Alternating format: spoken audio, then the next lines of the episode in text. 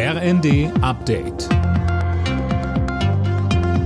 Stündlich neu. Auf den Punkt informiert. Ich bin Johannes Schmidt. Guten Abend. Mehr Geld für den Schutz der Wälder. Das hat Bundeskanzler Scholz bei der Weltklimakonferenz in Ägypten zugesagt.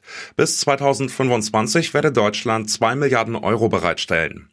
Zuvor hatte UN-Generalsekretär Guterres nochmal eindringlich vor der Klimakatastrophe gewarnt. Tom Husse. Aktuell überschatten der russische Angriff auf die Ukraine und die damit zusammenhängende Energie- und Ernährungskrise alles. Die Erderhitzung habe jedoch viel größere Dimensionen, sagte Guterres. Der Klimawandel sei das bestimmende Thema unserer Zeit.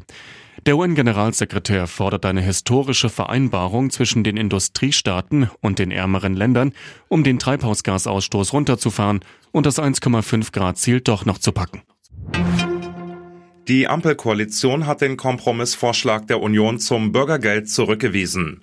CDU-Chef Merz hatte vorgeschlagen, die Hartz-IV-Regelsätze zu erhöhen, den Rest der Reform aber zu verschieben. Dazu sagte Arbeitsminister Heil, in den letzten Tagen hat die Union sich immer beklagt, äh, dass der Lohnabstand nicht groß genug sei. Das ist inzwischen wissenschaftlich auch widerlegt. Jetzt wechselt sie den Zusammenhang und will nur das Geld erhöhen. Das wäre für arbeitsmarktpolitisch zu kurz gesprungen. Deshalb werben wir für eine große Reform. Das ist hier nicht die Zeit mehr für parteitaktische Spielchen, sondern es geht um viele Menschen, die Unterstützung brauchen, aus der Not rauszukommen. Und darauf konzentrieren wir uns.